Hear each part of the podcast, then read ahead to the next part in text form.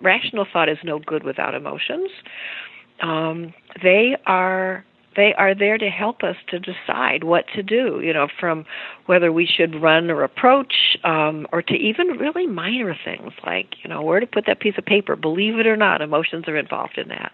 And so both dogs and people, as these highly social individuals, we we have to be able to express our emotional states, to be able to communicate, to be able to manage living in this complex society. Welcome to Unleashed. I'm Colleen Pelar, a dog trainer fascinated by people. Dogs bring out the best in us. Your dog thinks you're awesome because you are kind, thoughtful, generous, playful.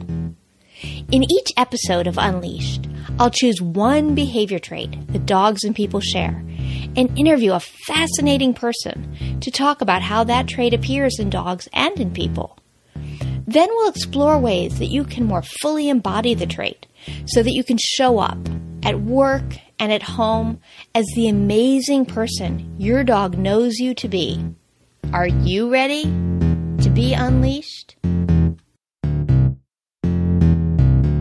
I'm super excited today that my guest is Patricia McConnell, who, if you don't know her, you should because she does everything. She's a zoologist, ethologist, dog trainer, farmer, and a sheep producer. So, what do you do in your spare time, Trisha? Uh, I write books and let's see, I had a radio show for a long time. I taught at the university for 25 years and I listened to podcasts like this one. Well, that's so fantastic. You definitely uh, fill up your life with all of your interests, which is really cool. And today I wanted to talk to you about emotion and how um, sharing emotion, expressing emotion, and responding to another's emotion is a really important part of the social connection between humans. And it's also really important in dog to dog interactions and, of course, dog to human interactions. So that's right up your alley because you are such a, a an advocate for dogs and also really, really compassionate toward the people who love them. They are my favorite species. I have to say, both both of them, dogs and people. Mm-hmm. You know, people ask me, "What are your favorite species?" It's like dogs and people are absolutely at the top of the list. We are just a fascinating species. We are complicated and confusing, but we are always interesting. Yes, very much so. And I, I think that the the big distinction between us and dogs is that we're interested in thinking about how we're so complicated and confusing, and dogs just kind of accept that they're complicated and confusing. They're like, yeah, that, that's me. We, we well, spend time podcasting it. I was just going to say that in the rolling and dead fish thing. You know, that's sort of you know different. Yeah, I'm quite, I'm quite grateful that, that that's not a real common human trait. exactly. So, tell me a little bit about how you see dogs um, conveying emotion and responding to each other's emotion. Oh, it's such an important part of uh, any species that is so social, you know, and I think one of the reasons that dogs and people get along so well is that we are profoundly social. I mean, we're some of the most social animals on earth. And when you're that social, you have to be able to read other individuals and communicate your internal state because that's a good predictor of what you're about to do. And so if you look at highly social animals, they're very expressive and dogs in people's faces are extremely expressive. I have they're photographs in in my book on emotions um in people and dogs called For the Love of a Dog. I've got pictures of people with a happy face and a dog with a happy face and if you look at them it's like oh my goodness mm-hmm. they they made the change, same changes in their face. You know, if you take away the fur and the the nose thing, you know, it's pretty much exactly like a human face. So, so emotions are, you know, they've gotten a bad rap for all these years, but they're they're basically the brain's way of helping you decide to do something. You can't. Rational thought is no good without emotions. Um, they are they are there to help us to decide what to do, you know, from whether we should run or approach, um, or to even really minor things like, you know, where to put that piece of paper. Believe it or not, emotions are involved in that. And so both dogs and people, as these highly social individuals, we we have to be able to express our emotional states, to be able to communicate, to be able to manage living in this complex society. I think that's really that make sense? Yeah, absolutely. It's really well put. And your point about how expressive dogs are is really interesting too. I often take photos of dogs. I, I use like one of those dog a day calendars so that they have nice big color Right, right. fancy photos and take them to schools. And then I have kids practice making the faces on their card and then say, well, how do you think the dog feels? And if you make the same face as the dog is making, odds are really good that you're going to know the emotion the dog is having because it's very much like how we would feel if we were, you know, clenched teeth and pulling away and you know wide-eyed or whatever and it's it's an interesting experiment because i think people aren't always that good at reading dogs emotions but dogs are amazing at reading ours Oh, that's so true, and I love I love what you do with the kids. That's brilliant. That's just such a great idea, and you are absolutely right that we are not always very good at reading dogs' emotions. You know, I'm sure you know about Dr. Wan Michelle Wan did work on showing very short videos of um, dogs in different contexts doing different things to a whole range of people, from people who sort of never had a dog to people who were PhD animal behaviorists, um, and and not not surprisingly, the more experience people had with dogs, the better they were reading, looking at signs of stress, for example. But but what was sad in a way and confirms my experience and that of a lot a lot of other behaviorists and trainers is that people are in general very bad at reading especially signs of fear in dogs mm-hmm. So much of what's considered to be labeled, as you well know, Colleen, is labeled as disobedience is actually a dog is like, I can't go over there because I'm afraid to. yeah Um, or I don't want to do that because it hurts to do that. You know, there's so much that dogs are trying to tell us that often doesn't get read. And I know colleagues and I have talked I don't know how many times we've said if we could do one thing in the whole world to improve relationships between people and dogs, it would be to help people read dogs better, to better understand relatively subtle signs of fear and discomfort and, and stress. do you think we're good at reading that in other humans That's a good question. I don't know. I don't know. I think, you know, I'm sure there's research out there. The research I know that that um, relates to that is that I know we are much more likely to make negative attributions um, toward on. I don't know what the right preposition is. People we don't know. So so you're at a checkout line, right? And somebody's rude to the cashier. If it's somebody you know, it's like, oh, poor Martha, she's having a bad day. If it's somebody you don't know, we tend to think that is a bad person yeah you know? Um and and so i'll you know i think we all know some people who are a lot better than others at reading human faces. I i i am curious if you've had the same experience. I am so much better at reading human faces now that i've had to learn to read faces of dogs because if i didn't read them and and find my way through very subtle signals and changes in a dog's facial expression or posture, I would get bitten because I've worked with aggressive dogs for all these years, and so it's it's a great learning curve, right? yes And I got way better at reading the faces of people after I started working with dogs. Did you find the same thing? I did, and I also got better at reading what they weren't telling me. You know, like seeing that there was something Uh. more that they weren't comfortable sharing. And I wouldn't always know what that was, but I would know that there was more. And that was really interesting to me because, you know, a, a well crafted follow up question can sometimes get this whole torrent of a story that you never dreamed was in there. And I think that's a little bit true about how we're, we're really quick to ascribe motives or activities or stories to other people's behavior. But there's a mm-hmm. lot going on under the surface that we don't know or see. And people do hold it back because, again, I think it's fear. We're fear of being judged or fear of um, someone telling us that we were bad or wrong or stupid or mean or whatever. You know, that there's a lot of, I think fear plays a huge role in our conversations with other people. Oh, I think you're. I mean, there's lots of research on that. You are absolutely right. You know, there's no question. I was actually just listening again to Brene Brown's some of her TED talks mm-hmm. about vulnerability and shame and fear and how fear drives so much of us. And I wish, you know, if I was queen somehow, I wish people would understand how much fear not just drives us but also drives dog behavior because so much quote aggression is because dogs are terrified. Yeah. You know, they're they're afraid and they're fearful and they what else are they going to do? You know they can't they're helpless and you know often um they're on a leash or they're trapped in a room and um they can't hire a lawyer.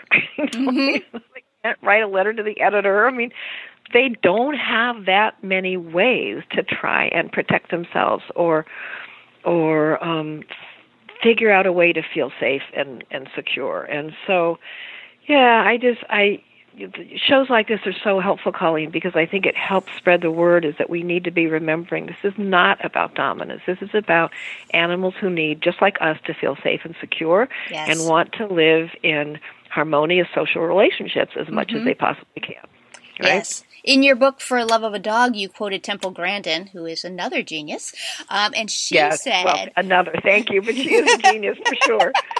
She said, "Fear is so bad for animals. I think it's worse than pain," and that really struck me because, of course, our brain can register fear in, in, pain centers, but just the whole concept of, you know, would you rather I hurt you or would you rather be afraid of something? Most of us would choose the pain. You know, like if the the the certainty of pain versus the uncertainty of fear, that is very very uncomfortable for us. And I think Brene Brown's yeah. work talks about that a lot. The whole aspect of uncertainty and discomfort within ourselves and within our relationships. Yeah, exactly. Absolutely true. You know, especially fear of losing connection mm-hmm. and losing social relationships. And you know, what are dogs about? About but being connected to us. I mean, they are they are hypersocial as we are. You know, the worst thing you can do to a person is to put them in solitary confinement.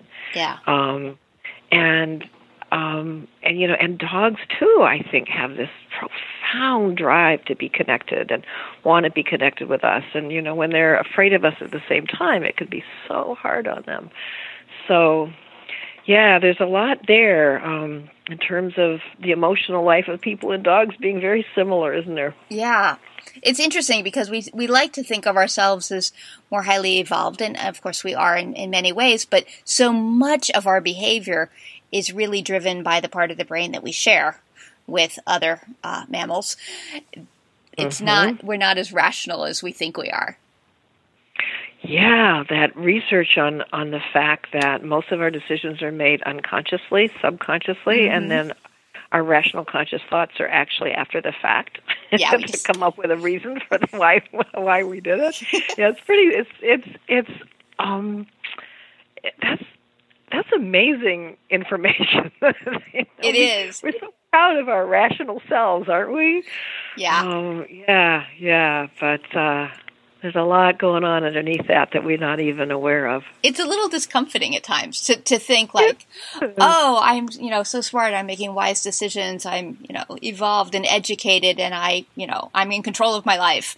And then you see, oh wait, no, I'm just responding to all of the stimuli in my environment and doing what I was being set up to do. Yeah, no kidding. I was just actually reading a, a book this morning. Oh, and I can't remember the author's name. It's terrible. Her first name is Jay. The book is Wild, but it's not the Wild. It's not the memoir about the Pacific Coast Trail. It's not the movie Wild. It's Wild by Jay Green something.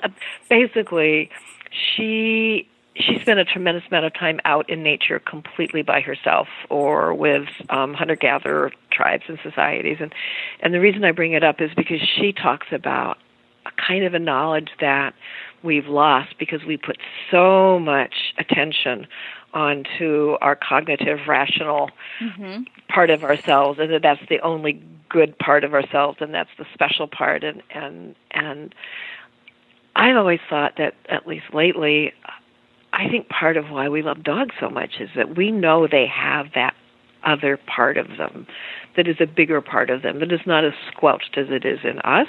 Mm-hmm. You know, they're like our connection, you know, with dogs allow us to feel special but not alone. You know, we're really oh, I different. love that. Yeah, thank you, thank you. Um, they sort of connect us to that that other place that I think we all have in us, but we don't tap into anymore. You know, I mean, I spend a lot of out, time outside, but I don't spend six months living on the land, mm-hmm. you know, drinking water out of a stream. no. yeah, nor do I. Nor do most of us. You know. Um, yeah, but but yeah, there's just you know I, we're just so lucky I think to have dogs enrich our emotional lives because I think the way they perceive the world is the same. You know, glass half full, half empty, right? Mm-hmm. It's the mm-hmm. same as us in some ways, but it's also so profoundly different than us, and it's just you know sort of allows us to live in both worlds a tiny bit. Yes, yeah, and that's true. It's it's an interesting thing because I, I always say that dogs are like the ultimate mindfulness teachers because they're so in the moment and they yes. make us laugh every day and they they just bring us back from all of the thoughts swirling in our heads to you know what's going on right here right now and that whole concept of of really being in tune with that and honoring that part of ourselves that we have too but we push aside i think dogs mm-hmm. revel in that they're like this is my stick. It's amazing. Look at this stick. exactly. It's all about the stick. It is. Right now. It's all about the stick. Oh, I agree. It's so true. So, what do you think the benefits would be for people in having a little bit better understanding of our own, you know, emotions and, and the biases that they set us up for, both in our relationships with dogs and with other people? Oh, that's a big question. It um, is. You have you have well, a lifetime to answer it, or two minutes. Yeah. so, so well. First of all, just just looking at the hu- dog human relationship, and looking at a really practical level, you know, the more we can understand our emotions as we're working with our dog and, and understand their emotions. I mean, just from the most practical standpoint, mm-hmm. our dogs will be more obedient. Because, first of all, if we can start understanding that some of our responses to our dogs are not helpful, you know, people get angry, we, we can get frustrated, we can get impatient. Um, you know, we're all human, and I don't care who you are, but I'm sure there are some people out there who have never lost patience with their dog and have, you know, never, ever, ever been anything but perfect, but I don't know any of them, and it's certainly not I. me. it's certainly not me.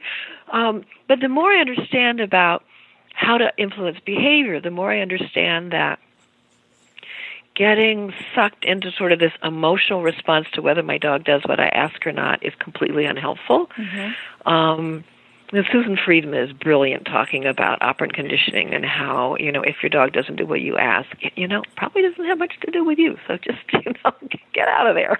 Mm-hmm. um, you know, get your emotions out of there. Get your little hurt feelings out of there, you know. Um, um, and, and it's very seductive for us to get in there. So I've found that to be incredibly helpful.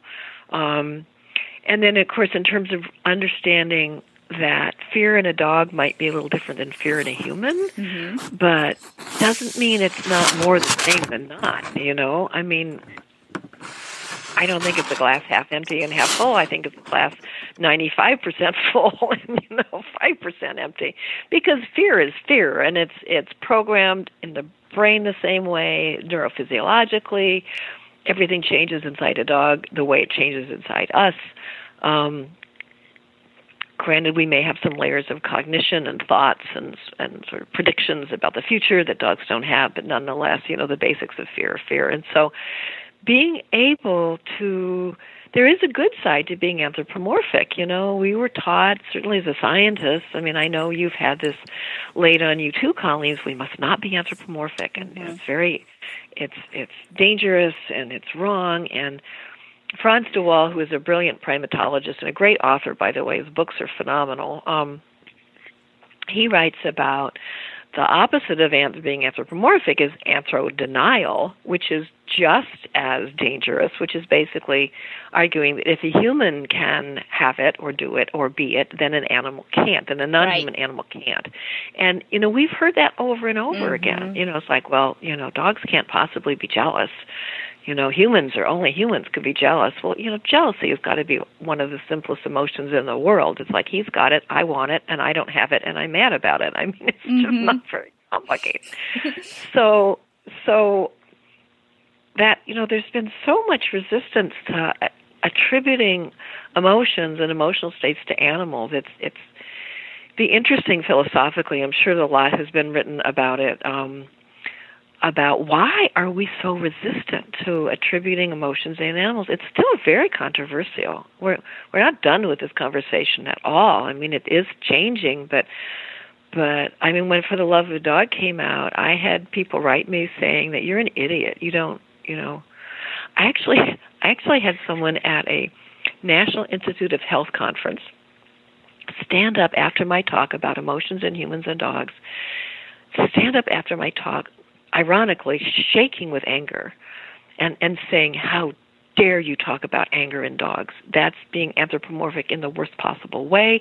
You're setting people up to get injured and hurt. You're you're demeaning dogs. You don't know what you're talking. I've never been publicly that maligned in my life. The audience was like stunned because um, I had said it's possible for a- dogs to be angry, and and I think one, her objections were one is you can't that that's a human emotion. An animal couldn't be hung, angry, which belies everything we know about the biology of anger. Mm-hmm. But it also goes against that fantasy that a lot of us have, um, is written about constantly, as dogs being, you know, continually cheerful, benign, happy, forgivers of everything. Right. You know. Um, and you know, the fact of the matter is, you and I both, we've seen dogs be angry, and we've seen dogs um, do some pretty nasty things, and it's very rare in dogs compared to people.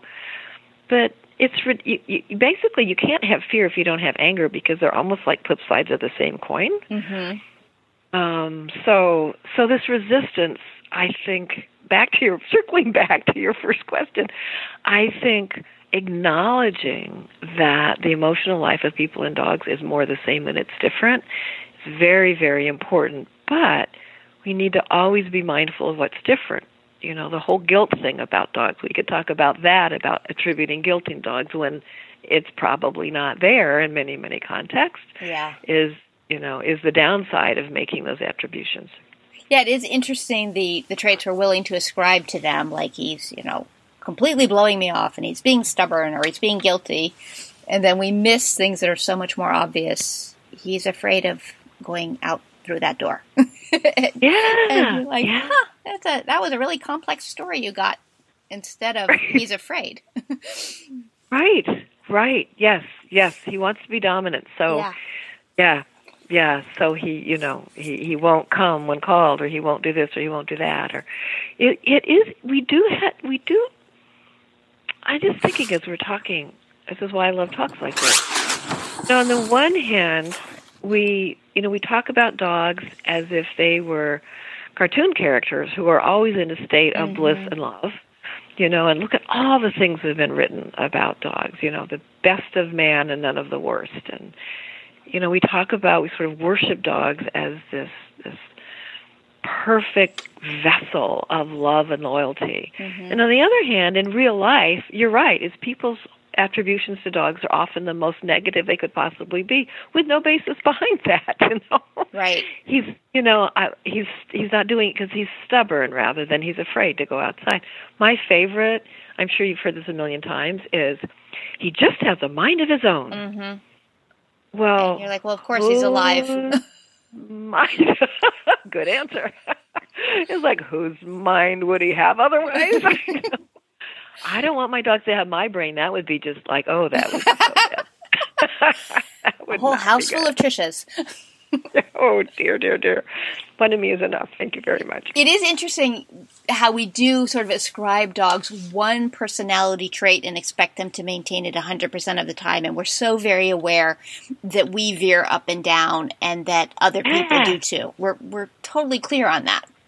So we can have a bad day and know it's a bad day, but if you have a dog who's friendly, you expect that dog to be friendly all the time, no matter what. And it's just not realistic. That is such a good point. I'm. Oh, would you just say that over and over again ten times, please? Because it's just it's such an insightful and important point. I mean, how many times have I been asked, and you too? My dog. My dog chased and and bit or killed a squirrel in the backyard, mm-hmm. and now I'm I'm afraid he's going to attack my children Mm-hmm. you know, um, or or the sort of the opposite with what you were talking about is I can't understand why he bit that child. He's always been the best, most wonderful, fantastic dog. You know, he just loves everybody. And you know, we were at the picnic, and he was so wonderful. And there we were, we were, you know, it was really hot, and we were there seven hours, and the kids were all over him, and they were all over him for six hours and fifty-five minutes, and you know, and and and I know he didn't have any water, and it was really noisy. But I, you know, I just I'm shocked that he became this aggressive dog. Yeah. Like the dog was exhausted and stressed and finally lost his temper, you know. And they can't yell dirty words at us, No.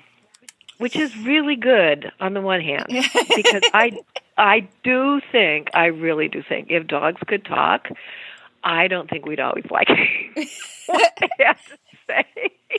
Does do your dogs? My all of my not all of my dogs. That's not true. My border collies. Every one of them has had a look at one time in their life, at least, on their face that I swear I cannot say on the radio in translation or on a podcast in translation. Um, it's two words, and the second one is you. We'll just leave it with that, you know. And and am I, you know, do I know what, really how they're feeling inside? But I'll tell you, the message was so strong. My Cavalier has never looked like that in her life.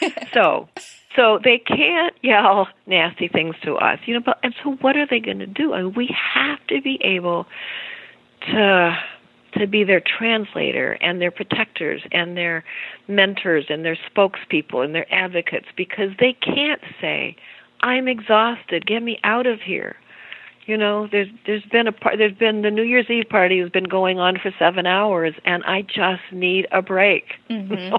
Absolutely. you went and hid from uncle harry for heaven's sake Yeah. you know? yeah and then sometimes on the human side, we we don't take those breaks when we should because we have that concept of I should, you know.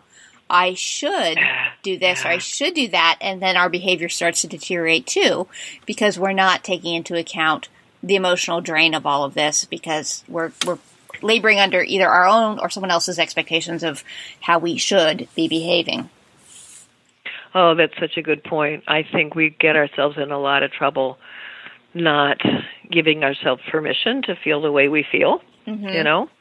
Um and or or not even being able to label it. Mhm. No, I think so many people don't even know when they're angry. I remember I remember talking to somebody, it was not all that long ago, and and and it it was like a it was like a cartoon in an intro um therapist session or training session is you know this person said literally said in a very loud rough voice i am not angry like you know i think you are Fantastic. How would you describe what you are? exactly so yeah exactly so tell me what you are because you're something Yeah. Clearly, You're it's a not strong talking the way you really talk. Right. And so so and that I think that relates a lot to dog training because we do have one of the things that I've run into a lot is it's not just expectations on our dogs that our dogs are going to be the perfect friendly cartoon dog or the dog out of the movie Lassie or whatever, but that we're going to be the perfect trainers. I see more and more and more pressure that people put onto themselves. Mm-hmm. They feel badly if their dog isn't behaving the way they feel or other people feel their dog should behave. Right. I've had people come people who were really serious, say, agility competitors, and they got a rescue dog who'd never been out of a barn.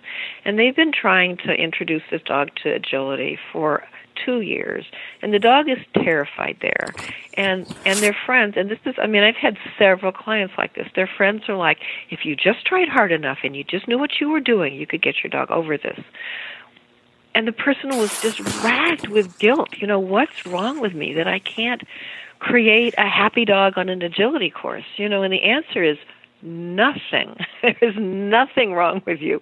I am never going to be a ballerina, Mm-hmm. you know, and I'm not going to feel bad and guilty about it. And neither is my mother. And and that particular dog is never going to enjoy agility. It's a game. Don't worry about it. So, do you see that? Do you see? I see this rising expectations I think maybe it's cultural because don't you don't you think that's true with parents as well? Yes. That that they feel more and more. I mean, my parents were basically very responsible people, but they didn't lay in bed at night every night planning the perfect day for us. Yeah. Yeah, I do think we're we're putting a lot more pressure to achieve in, in certain mm-hmm. areas. And it it's unfortunate mm-hmm. because I think at the same time we're seeing increases of stress in people that you know the rates of employee engagement have plummeted and people are you know the the onset of depression has dropped way lower. Like the average onset of depression now is i, I believe i just read 14 and a half years old. That's insane. You know it Yeah. used to be that onset would be in the 30s and so some Wow. of it is that we're kind of creating this picture in our head of what it is that we think is right or what we want it to be. And Mhm. and kind of what you just said about you know we're not giving ourselves permission to feel the way we feel. We're so busy pursuing something that i think i think sometimes just accepting what is and feeling how you feel that's Yeah. fine. It's fine. It's it's and it's it's it's good, you know. I Mhm. mean, I would say yes, it's fine, and it's actually something that we should aspire to. mm-hmm. You know, is just being aware. Oh, this is anger. Hello. yeah you know, I've done some meditation. Part of my healing from a, one of my messy background that I write about in the Education of Will. Mhm. Um, you know, part of I did some work with a therapist who did um, who does a lot of meditation, and you know, part of what I learned is like is just to sort of label, not just label emotions, but think of them as they're not me. You know, so Right. if I'm distressed. I am not distressed, but the emotion of distress is sort of coursing through me like a cloud going over the the moon, you know, or the sun Exactly. or something. So yeah, so I will be, you know, driving along, going like, "Oh, hello, fear. mm-hmm. hello. How are you today?" I learned an acronym for that that's been helpful to me, which is the three N's. You should notice, name, and navigate your emotions because so often we don't even realize we're having an emotion. And so, so noticing, and then, okay, I'm having something. What am I having? Mm-hmm. Oh, hello, fear. Mm-hmm. there it is. And so mm-hmm. now make a plan. What will I do with this? So the notice, name, navigate was helpful to me because it is so interesting how quickly you can spin into a situation and then you realize, oh, whoops, I got swept away. And I think, you know, um, just sort of circling back to dogs, is one of the things we can do for dogs is to help them learn emotional, uh, sort of how to modify and deal with emotional arousal. I think a lot of behavioral problems are related to arousal and emotional arousal. And um, partly because they live in such a radically different world now, they I think they have fewer chances to learn how to do that. Um, and I think that's one of the best things we can do for our dogs is is you know my most troubled dog Willie, um, who I've written a lot about, who had a lot of problems with emotional arousal. He was a very, very fearful dog, and he was a very high energy and easily aroused dog. Mm-hmm. Um, you know, one of the things I taught him is I taught him to do a bow on cue, like a dog's play bow. Mm-hmm. Well, dogs, you know, there are a lot. We don't know exactly why dogs do that, but they do it during play often. Um, Karen London, who's who's a PhD animal behaviorist, a colleague of mine, um, she and I have written a lot together. She and I both think that dogs do it as a way during play of this sort of dampening arousal. So it's, it's like a little break. You know, you'll mm-hmm. see dogs playing and they start spiraling up and up and up and up and getting more and more aroused. You know, a really healthy play, you'll see dogs stop and pause, and sometimes they'll just pause and stand there, and sometimes they'll pause and do a little play bow. It stretches the body. Um, so when Willie got in tense situations, I taught him to do a play bow, and he does it a lot himself now. Mm-hmm. It's like he, that's sort of his self-regulating. You know, it's sort of his like, you know, stand up and stretch. Yeah. you know? um, and so you know, helping dogs learn to not spiral up into over arousal is something that we can and I think need to do with a lot of our dogs. And it's not that hard if you know how to do it and if you do it early on. You know, you just interrupt two puppies who are playing and getting a little out of control and you just teach them to come away when you call and take a little breath and then go back to playing again. You know, mm-hmm. it's like you can anyway. So so that whole you know the the whole issue of there are emotions, but then there's also level of, of physiological arousal that confounds and complicates and conflates those emotions. So you can be, you know, like a slow steam angry, or you can be like angry. I like have to do something right now. Right. You know, whether it's yeah. So so that's something I think that we all can continue to learn about both theoretically and personally is about about not just labeling emotions, and I love your three N's by the way, um, but also learning about how how emotional arousal affects them and how to modulate that. Mm-hmm. It is interesting because it it's so often, you know, the emotion will spin into something because of the arousal, yeah. and um, yes. you know, frustration yeah. turns into anger and and for me, right. that's a big one. Like I get frustrated and I get frustrated again and then I'm just ticked. And I just walk around being angry. And I'm like, wow, mostly you were just frustrated and you didn't take a break when you needed to. Um, right, right. Yes, yes. Uh, why am I thinking about computers now? I just, I have no idea. I just can't imagine why, why wanting to throw the stapler across the room Oh, right. Yes. Wait, this sounds familiar. yeah. And so I think for all of us learning to deal with, you know, the emotional arousal piece, it's fantastic to be able to teach it to our dogs and to our children and to yes. ourselves. Um, because yes. to really recognize how often we get hooked, we don't think about it. In your, um, in For the Love of Dog, you, you had the line that often it's the changes in your body that create the thoughts in your mind. And you were just talking about the chemicals in your body and the neurotransmitters and the hormones. And I thought this is so true because this, this stuff is happening so fast inside us. We can't yeah. keep up. And then we're catching up sometimes with our thoughts. We don't know where they came from. Yeah, it's sort of like being in a on a fast moving river. You know, mm-hmm. you gotta you gotta have a raft to jump on pretty quick. Yeah, you can get swept away pretty fast. So, if you were going to give people advice, just for you know being really conscious of the value of of understanding their own emotions and their own emotional state, what would be a tip you'd have for them to to get better at that? So, being conscious of their own emotional mm-hmm. state. Yeah, their own. Um, yeah, is is is it's just going to sound circular, but but to do that, how, how helpful was that? it's just it, you know, because that really is all it is. It's just pausing for a microsecond. I mean, literally just pausing, um, and you can do it. You could just actually. I know I know people who actually um, just suggest that you do it in a structured way just to get yourself started. Mm-hmm. So you set an alarm right? You know, for every three hours, and and you know your alarm rings, and you like, how am I feeling right now? You know, am mm-hmm. I sad, angry, and you know, how am I? Um, and that can get you in the habit um, I don't know. What about you? What what what do you do to try, or what have you done? Because you're obviously very attuned to your internal emotional state. What have you done? Oh no, you don't get to ask the questions. Only I get to ask the questions. You're turning the tables here. Um, I think I think it is pretty much what you said. Uh, having a desire for the awareness has yes. been the big thing because you know just for so long you just sort of swept along doing what you do and thinking what you think, and mm-hmm. as I've as I've gotten older, I've really been searching for, you know, what are the things that bring me joy and contentment? And of course, dogs are a mm-hmm. huge part of that, always have been.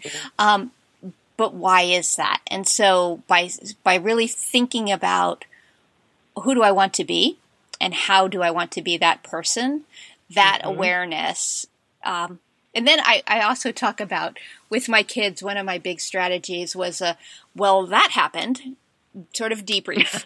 so, oh, you pulled a gallon of milk out of the refrigerator, dropped it on the floor accidentally, and we had milk everywhere. Okay, well, that happened. So, what are the strategies we can have to not do that again? You know, that things go wrong. Things are always going to go wrong. But being willing to, to take a look in the rearview mirror and say, I'm not delighted with how that one turned out, and odds are I'm going to get a chance to practice this skill again. What would I like to do differently? Can I use that line for the rest of my life? I mean, that's just so good. Is you know that happened. it did. It's true in it dog did. class too. we use it, it in did. our reactive dog class on occasion. We're like, "Whoops! Okay, so we were doing great until that exact moment." So what are we going to do the next time? Because there will be a next time, unfortunately, for uh, most of these things. Right. And, you know, with our dogs, like, you know, circling back to something we were talking about earlier, is it is so seductive to get your ego wrapped up into your dog's behavior, isn't it? Yes. And, um, you know, I compete in sheepdog trials, and and so um, I have a lot of reasons, like a lot of people do, who compete in all kinds of things, from freestyle to agility to sheepdog trials, etc. You know, field dog trials, is it's extra easy to get sort of sucked up into you know if you're if you're doing a training session and things don't go well to be like oh you know i'm terrible i'm a disaster i don't know what i'm mm-hmm. doing and this is awful and you know being able to just say that happened mm-hmm. and that and and that you know that circles back to susan friedman's work um of you know thinking from a really sort of I call it progressive operant conditioning, thinking, um, you know, not not from an old-fashioned point of view of like emotions are irrelevant. We should never talk about emotions in animals, but but from understanding how animals learn and how operant conditioning really works, and basically taking this more objective viewpoint of this is not about me, mm-hmm. you know, um, and and in some ways, this, you know, and this is not necessarily about my dog's personality. Even this is about the environment, the context, the behavior that I don't want, um, and the behavior that I do want, and figuring out how to get from one to the other.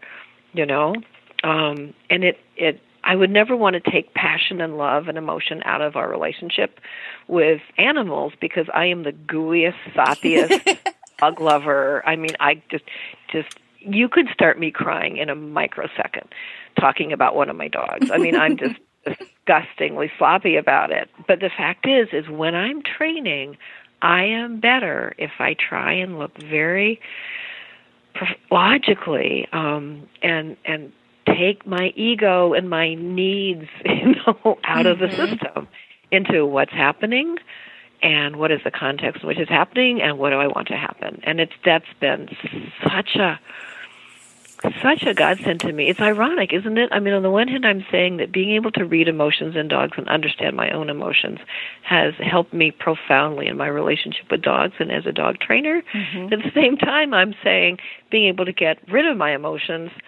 or eliminate the problematic ones when they're just causing me harm has also had the same profound effect. That's an interesting irony, isn't it? It's a very interesting irony, and it just kind of circles back to the whole people are complicated kind of thing, because both of those are very true. You know, they're absolutely yeah. true. Yeah. I'm writing a note here because I. I sense an article coming on. Yes. Anyway, that'll be um, great. So actually, that leads in beautifully to the question of, as we wrap up here, um, how would how would listeners find out more about you and your work and your books? I'll of course put links in the show notes to all of your books and to your website. But can you share that verbally for the people who are not sitting at their computer when they listen?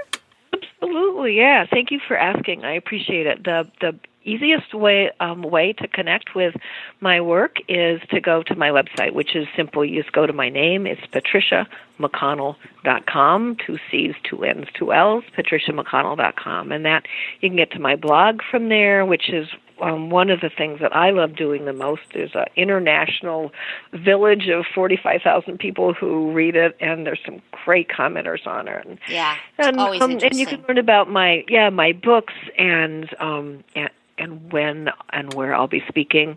So that's the best place to go, without question. Excellent.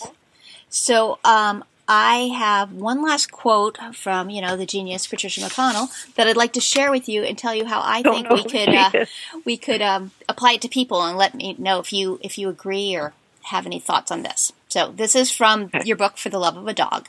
And it's if we want to make dogs happy, I think the most useful emotion that we can convey to them is a sense of calm, peaceful benevolence, interspersed with our own version of joyful exuberance during play. And I love that because I think that that's that spirit of I'm calm and, and joyful in your presence is a lovely way for us to show up in our interactions with other people as well. So what are your thoughts on that? hmm You know, I've been in some conversations lately about the whole concept of leadership, which some people take to mean you need to quote dominate your dog and sort of have physical control over them at all times and not give them a lot of autonomy. No. and I think that's polluted that concept. It Um, has. I I think there is value in this concept of leader, but to me, what's valuable is exactly what you were just talking about: is is being a calm, stable presence. Mm-hmm. You know, we all know people like that who they just walk in the room and you Mm-hmm. just feel like. I want to be by this person, you know. That people who are comfortable in their own skin, Yep. and I think those are the people that dogs are often attracted to because they live in a pretty confusing world. I mean, they're trying to translate us all the time. They're desperately needing to socially connect with us and psychologically connect, and yet they don't know what the hell we're saying most of it. You know, and so I think dogs and lots of animals um, are attracted as we are also as humans to people like that. And some people are just naturally like that. I'm not. Um, so that's something I aspire to be, you know, and I find myself getting closer and closer to that. Um, certainly not at all times. Just ask my husband. but but I think that's something for all of us to aspire to is is in all of our relationships, whether it's with anybody, you know, whether mm-hmm. it's with people or dogs or cats or horses or birds or I don't know, maybe even our house plants. I don't know. Yeah. It's just yeah, and I think for our own sakes, I mean, it's just so much easier to feel well, to feel comfortable in your own skin. Right. You know? Yeah, I thought the phrase "the calm, peaceful benevolence" is a, is really a beautiful way of saying feeling comfortable in your own skin because Yeah, the benevolence aspect of that is, you know, I mean you no harm. You know, you mean me no harm. There's no no threats between us. Right. And we need to be saying that to ourselves because don't you think we're so hard on ourselves? Mm-hmm. Oh you know, yes. calm and peaceful and benevolent to ourselves is probably the place to start. Yeah. Although that's the hardest place That's to the go, hardest probably. place. That's that's Brene Brown's job is to draw That's us all in that direction. right. We'll just keep listening to her. Yes. So I've loved talking to you today. I, I'm so appreciative that you took some time to talk to me and to our listeners here about dogs and people and sharing emotions. It's been a blast. It's been wonderful. It's absolutely been my pleasure. Thanks for asking me. So, what do you think? Are you ready to be unleashed? Ready to open up and fully become the amazing person your dog knows you to be? Subscribe to Unleashed. And please visit colleenpelar.com slash iTunes to leave a review. It helps new listeners find us. And my dog gets an extra treat for each new review. Say thank you, Edzo.